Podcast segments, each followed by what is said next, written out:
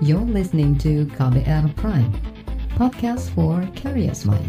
Enjoy!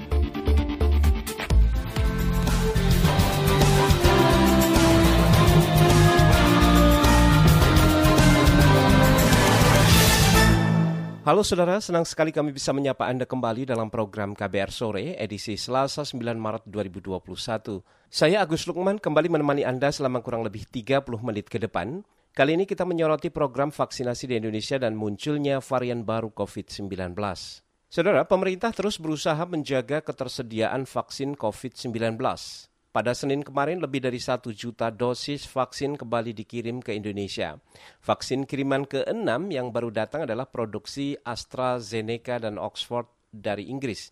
Kini total stok vaksin di Indonesia mencapai lebih dari 35 juta dosis. Di sisi lain, kegiatan vaksinasi ini juga menghadapi persoalan dengan munculnya sejumlah varian baru virus COVID-19, termasuk ditemukannya varian virus dari Inggris yaitu B117 di Indonesia. Seberapa efektif vaksin-vaksin itu menangkal varian baru virus corona? Saudara, lebih dari satu juta dosis vaksin COVID-19 buatan AstraZeneca tiba di tanah air. Menteri Luar Negeri Retno Marsudi mengatakan satu juta lebih dosis vaksin ini merupakan pengiriman tahap pertama dari komitmen yang sudah dicapai Indonesia dengan konsorsium vaksin global. Indonesia menerima pengiriman pertama vaksin AstraZeneca sebesar 1.113.600 vaksin jadi dengan total berat 4,1 ton yang terdiri dari 11.136 karton. Jumlah 1.113.600 vaksin ini adalah bagian awal dari batch pertama pemberian vaksin melalui jalur multilateral. Itu tadi Menteri Luar Negeri Retno Marsudi. Pengembang vaksin dari AstraZeneca dan Oxford sebelumnya mengklaim vaksin mereka efektif terhadap virus corona varian baru B117 yang muncul dari Inggris. Sementara itu, Presiden Joko Widodo menyebut distribusi vaksin AstraZeneca di Indonesia akan sedikit berbeda dari distribusi vaksin sebelumnya. Dari AstraZeneca itu 4,6. Hanya ini masih dalam pembicaraan di Kementerian Kesehatan, apakah ini nanti dikhususkan di sebuah provinsi sendiri sehingga pengelolaan manajemennya akan lebih mudah, ini yang belum diputuskan. Misalnya AstraZeneca khusus di pulau eh, di provinsi tertentu karena kalau campur-campur juga karena ini dua kali semuanya dan juga saya mendapat informasi kalau yang Astra ini juga suma dan kedua itu memakan waktu yang berbeda. Selama ini vaksinasi di Indonesia menggunakan vaksin CoronaVax produksi Sinovac Tiongkok.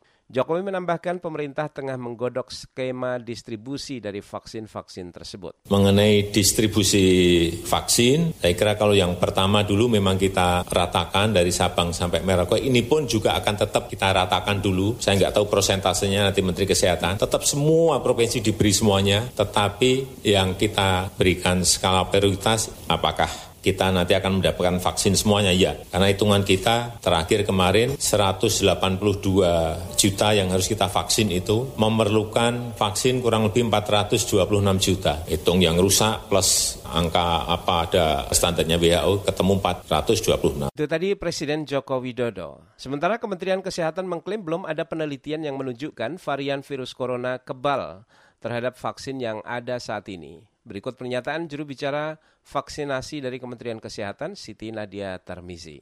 Kami sampaikan saat ini jumlah kasus yang sudah ditemukan terkait dengan varian B117 saat ini bertambah sebanyak 4 kasus yang juga kasus tambahan ini didapatkan dari hasil pemeriksaan whole genome sequencing yang uh, dilakukan tadi oleh Badan Litbangkem bersama dengan 16 laboratorium yang ada di Indonesia ini. Kita ketahui bahwa karakteristik daripada varian B117 ini dinyatakan bahwa virusnya ini lebih cepat menular, tetapi WHO belum mendapatkan laporan bukti bahwa virus mutasi COVID-19 ini lebih tinggi tingkat keganasannya. Kita tahu bahwa dari penelitian di negara lain, varian B117 ini disebutkan lebih cepat menular, namun dia tidak lebih mematikan. Kita melihat bahwa mutasi ini karena terjadi pada bagian dari spike virus tadi yang menyebabkan virus tadi menjadi lebih mudah masuk ke dalam sel sasaran sehingga penularannya menjadi lebih cepat dibandingkan varian yang lama. Kami sampaikan juga bahwa hingga saat ini belum ada penelitian ataupun bukti ilmiah yang menunjukkan vaksin yang telah diproduksi dan yang telah digunakan di berbagai dunia tidak bisa melindungi kita dari virus varian baru ini. Itu tadi juru bicara vaksinasi dari Kementerian Kesehatan Siti Nadia Tarmizi. Sejauh ini ada temuan 6 kasus penularan varian baru virus corona B117 di Indonesia. Virus ini dikabarkan lebih cepat menular. Pada bagian berikutnya, saudara kami hadirkan laporan khas KBR mengenai mampukah vaksin menangkal mutasi COVID-19. Laporannya kami hadirkan sesaat lagi, tetaplah di KBR Sore. You're listening to KBR Pride, podcast for curious mind. Enjoy!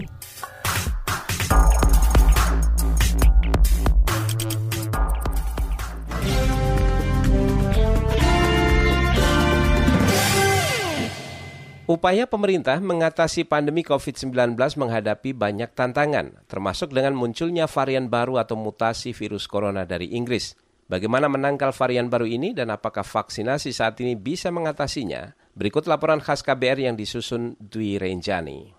1 Maret lalu, pemerintah resmi mengumumkan adanya temuan varian baru virus corona, yaitu virus B117. Wakil Menteri Kesehatan Dante Saksono mengatakan, dengan adanya temuan tersebut, maka upaya memerangi pandemi akan semakin sulit. Artinya kita akan menghadapi pandemi ini dengan tingkat kesulitan yang semakin berat. Dari 462 yang sudah kita cek di seluruh Nusantara, dalam beberapa bulan ini kita sudah menemukan dua kasus tadi malam. Dan refleksi itu akan membuat tantangan baru kita ke depan untuk lebih mengembangkan proses-proses yang berkaitan dengan riset yang semakin cepat, model-model penanganan yang lebih baik, dan studi-studi epidemiologis secara analitik karena proses mutasi ini sudah ada di sekitar kita. Meski begitu, juru bicara Satuan Tugas Penanganan COVID-19 Nasional Wiku Adhisa Smito mengatakan mutasi gen pada virus COVID-19 merupakan hal yang wajar. Saya ingin masyarakat tahu bahwa mutasi dari virus atau munculnya varian baru dari virus adalah hal yang lazim ditemui utamanya di masa pandemi. Pada prinsipnya,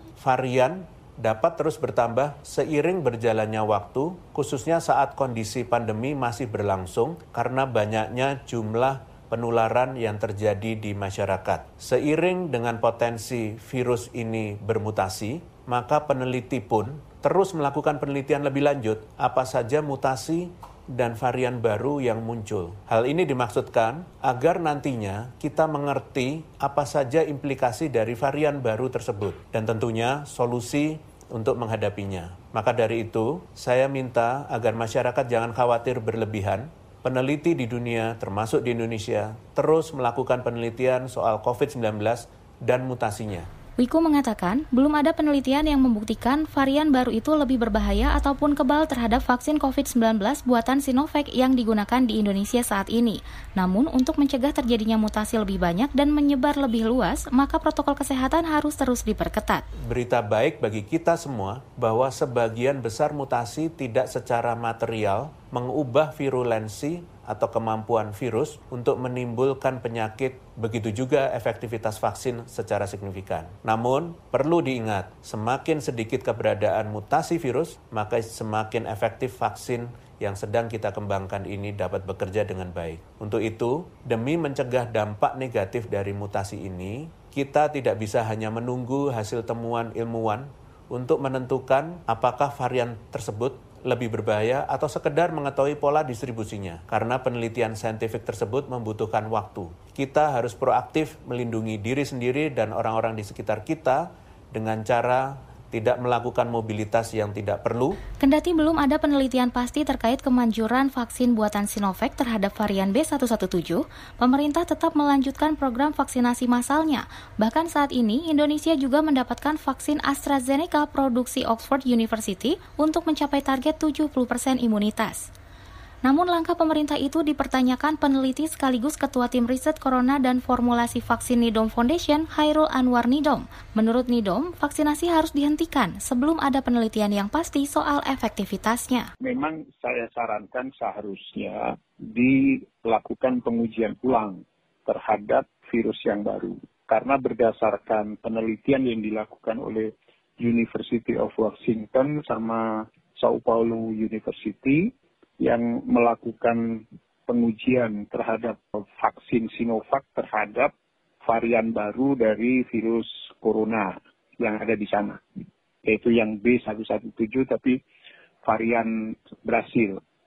Itu ternyata hasilnya tidak sensitif terhadap virus itu. Artinya bahwa mempunyai kendala tatkala seseorang itu divaksin Sinovac kemudian nanti terinfeksi oleh virus yang baru. Oleh karena itu saya sarankan sebaiknya di stop dulu vaksinasi ini sambil menunggu pengujian di dalam laboratorium terhadap virus B117. Di lain pihak, penasehat Direktur Jenderal WHO di Indonesia, Diah S. Saminarsi, vaksin Sinovac yang saat ini digunakan masih efektif untuk melindungi diri dari virus B117. Jadi tingkat efikasinya tetap akan ada, orang akan tetap terlindungi. Kalau nggak saya salah, saya nggak salah 65 persen. Tetapi dengan varian yang baru ini, apakah tetap 65 persen atau tidak? Itu kan kita juga uh, harus tahu. Tapi pertanyaan terlindungi atau enggak? Iya jawabannya. Jadi si varian baru ini tetap. Nah, cuman sekarang kan suplai vaksin masih terbatas, hmm. belum sampai ke publik luas kan. Jadi belum ada, belum bisa kita lihat dampak dari vaksin tersebut kepada kekebalan komunitas. Dia juga mengatakan selama pandemi ini ada ribuan mutasi virus, tidak hanya varian B117. Karena itu, protokol kesehatan harus terus diterapkan secara ketat guna mencegah penularan di masyarakat. Demikian laporan khas KBR, saya Dwi Renjani. Lantas bagaimana para peneliti menilai keampuhan vaksin yang digunakan pemerintah saat ini dalam mengatasi COVID-19 dengan segala varian atau mutasinya? Nantikan informasi selengkapnya sesaat lagi tetaplah di KBR sore. You're listening to KBR Pride, podcast for curious mind. Enjoy.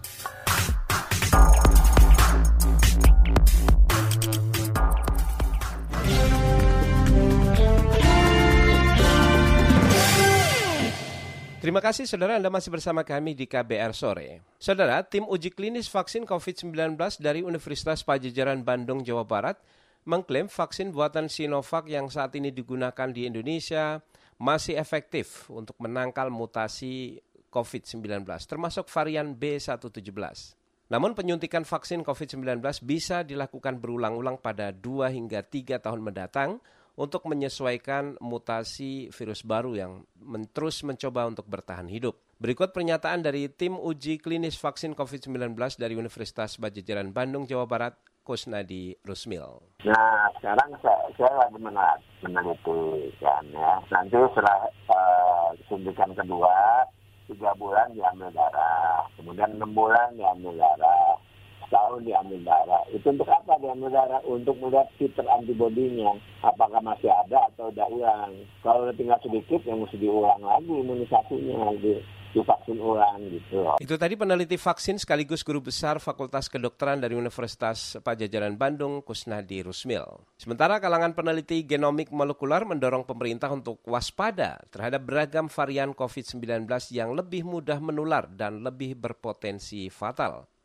Anggota konsorsium COVID-19 Genomics Inggris, Riza Arif Putranto, menyebut setidaknya ada dua varian hasil mutasi virus COVID-19 yang sudah ada dalam setahun terakhir, yaitu varian B117 asal Inggris dan varian B135 asal Afrika Selatan.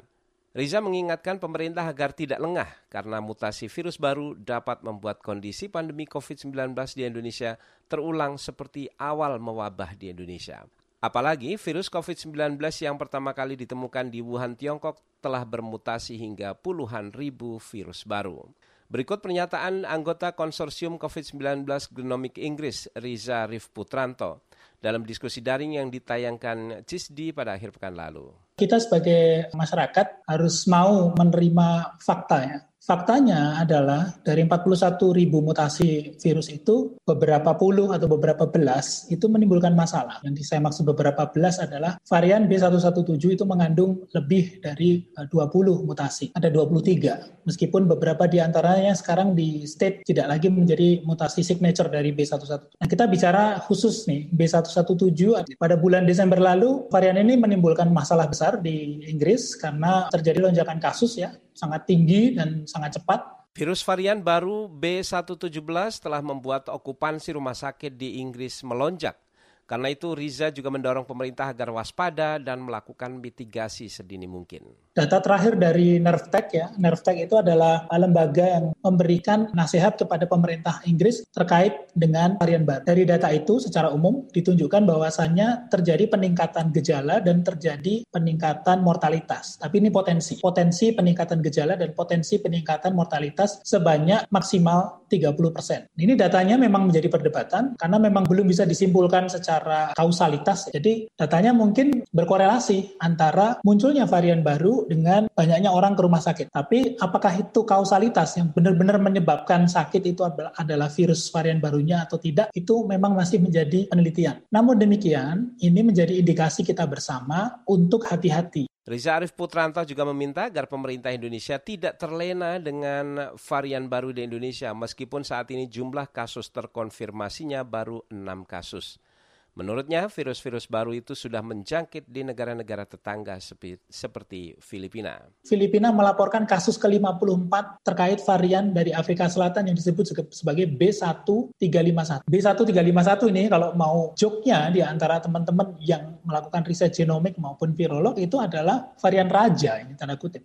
Hmm. Karena dia adalah varian yang mengumpulkan mutasi yang banyak sehingga berpotensi untuk escape antibody. Dan sudah dibuktikan vaksin yang ada di dunia ini terlihat di dalam hasil uji risetnya itu turun efikasinya terhadap varian ini. Meskipun terhadap varian B117 masih relatif lebih baik. Tapi masing-masing mutasi ini membawa keunggulannya masing-masing. Varian B117 lebih cepat. Kemungkinan besar hampir peneliti-peneliti besar di dunia memprediksi bahwasanya varian ini akan menggantikan varian yang existing saat ini, varian dominan. Nah kalau dia dominan lebih cepat, resikonya apa? Lebih banyak orang ke rumah sakit. Akan berulang lagi siklus yang kita alami di awal-awal dulu pandemi. Itu yang tidak kita inginkan. Jadi kita harus ngambil langkah-langkah tegas terkait itu. Riza juga mendorong agar penelitian di Indonesia semakin dikencarkan untuk menemukan ada atau tidak adanya mutasi virus lokal. Memang ini menjadi menjadi kendala saya pribadi sebagai ilmuwan sangat memahami karena memang ini perlu uh, apa namanya kolaborasi di banyak pihak. Tidak mudah, karena ada melibatkan dana, melibatkan akses terhadap sampel, melibatkan menghalangi atau apa ya peraturan imigrasi dan lain sebagainya. Ini ini banyak banyak faktor. Namun demikian hal ini selalu saya sounding karena ini menjadi salah satu faktor penting. Itu tadi anggota konsorsium COVID-19 Genomics Inggris Riza Arif Putranto. Sementara kalangan ahli meyakini COVID-19 varian B117 telah menyebar luas di Indonesia, tidak hanya enam kasus. Para ahli juga menyesalkan lambatnya respon pemerintah terhadap pelacakan varian baru ini. Kami hadirkan perbincangannya sesaat lagi tetaplah di KBR sore. You're listening to KBR Pride, podcast for curious mind. Enjoy.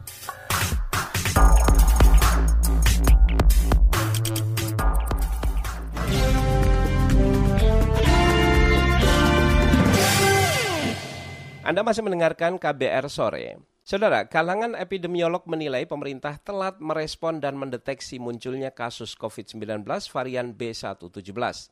Sejauh ini Kementerian Kesehatan baru mengkonfirmasi enam kasus penularan virus varian asal Inggris ini. Epidemiolog dari Universitas Indonesia, Tri Yunis Miko Wahyono mengatakan, pengintaian atau surveillance yang dilakukan pemerintah salah karena empat kasus itu ditemukan dari penelusuran sejak Januari dan Februari lalu. Ketika ditemukan seharusnya pemerintah langsung melakukan investigasi untuk mencegah penularan yang makin meluas.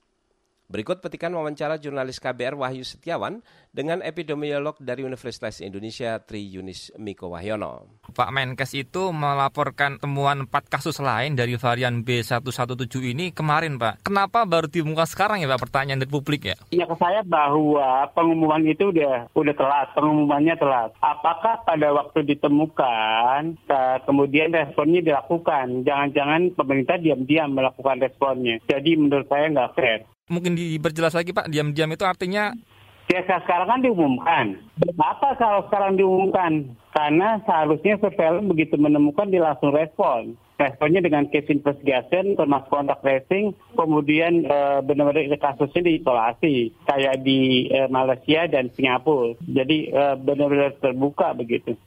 Dampak dari e, keterlambatan ini akan menyulitkan upaya tracing Ya iyalah, kasus sudah sembuh. Kalau sebulan mah, ya kemudian kalau melakukan kontak tracingnya susah. Itu tadi epidemiolog dari Universitas Indonesia, Tri Yunis Miko Wahyono. Sementara epidemiolog dari Griffith University Australia, Diki Budiman, meyakini kasus COVID-19 dari varian B117 ini sudah menyebar luas juga di Indonesia. Ia mendesak agar upaya tes, lacak, dan isolasi lebih ditingkatkan.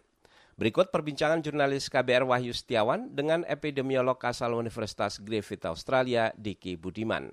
Pihak Kementerian Kesehatan melaporkan ada empat kasus lain yang ditemukan di Indonesia dan temuan itu ternyata diambil dari hasil kurun waktu Januari hingga Februari kemarin, Pak karena ini sudah kadung masuk sejak Januari, apakah mungkin sudah makin banyak menyebar ini?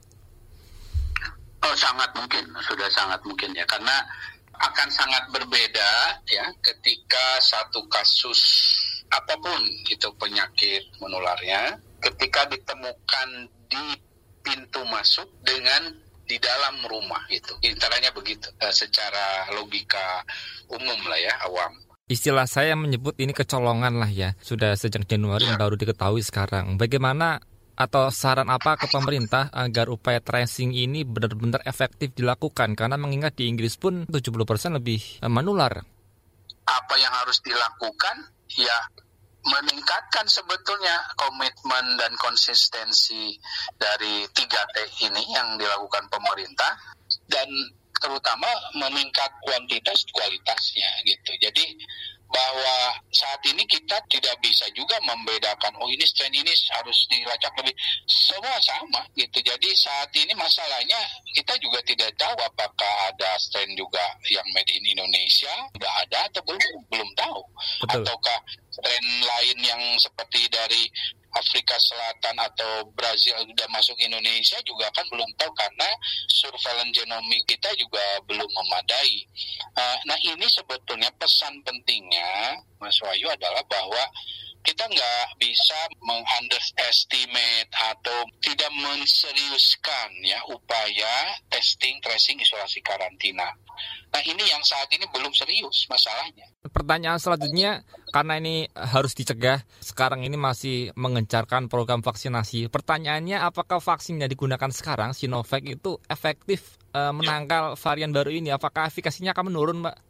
Ke sejauh data dan performa yang ada di berbagai tempat dan eh, saya eh, ini tidak ada masalah ya untuk Sinovac ini untuk B117 yeah. untuk B117. Nah oleh karena itulah uh, makanya program vaksinasi ini harus harus ditingkatkan kecepatannya agar kita bisa bisa selesaikan ini dengan cepat ya apa namanya program vaksinasi ini. Tapi nah ada tapinya nih. Tapi akan berbeda ceritanya ketika uh, strain baru yang lain masuk itu. Itulah sebabnya kenapa sekali lagi saya ingatkan bahwa vaksin itu bukan solusi ajaib, bukan solusi tunggal, bukan juga jalan pintas keluar dari pandemi. Makanya 3T5M itu jauh sangat mendasar dan penting untuk dilakukan. Indonesia baru kedatangan vaksin AstraZeneca yang dari Inggris dan varian atau strain baru B117 juga dari Inggris. Apakah mungkin vaksin ini perlu dievaluasi lagi di Indonesia? Um, enggak, untuk vaksin AstraZeneca dia efektif untuk B117. Kemudian uh, walaupun dia kurang efektif untuk yang di uh, apa, Afrika Selatan ya tapi uh, setidaknya dia efektif untuk yang B117 uh, tentu apalagi untuk varian lama dan umum lainnya uh, sehingga ini kita harus segera manfaatkan ini secepatnya ya untuk memperkuat program vaksinasi kita. Itu tadi epidemiolog dari Universitas Griffith Australia Diki Budiman. Perbincangan tadi mengakhiri jumpa kita di program KBR Sore edisi Selasa 9 Maret 2021. Pantau selalu informasi terbaru melalui situs kbr.id, Twitter kami di akun @beritaKBR serta podcast di alamat kbrprime.id. Jangan lupa untuk tetap mematuhi protokol kesehatan dengan 3M, memakai masker, menjaga jarak, dan mencuci tangan secara rutin dengan sabun. Juga menjauhi kerumunan dan menghindari mobilitas luar rumah. Saya Agus Lukman, kami undur diri. Salam.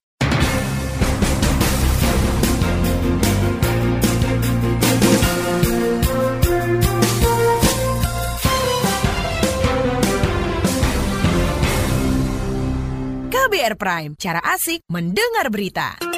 KBR Prime, podcast for curious mind.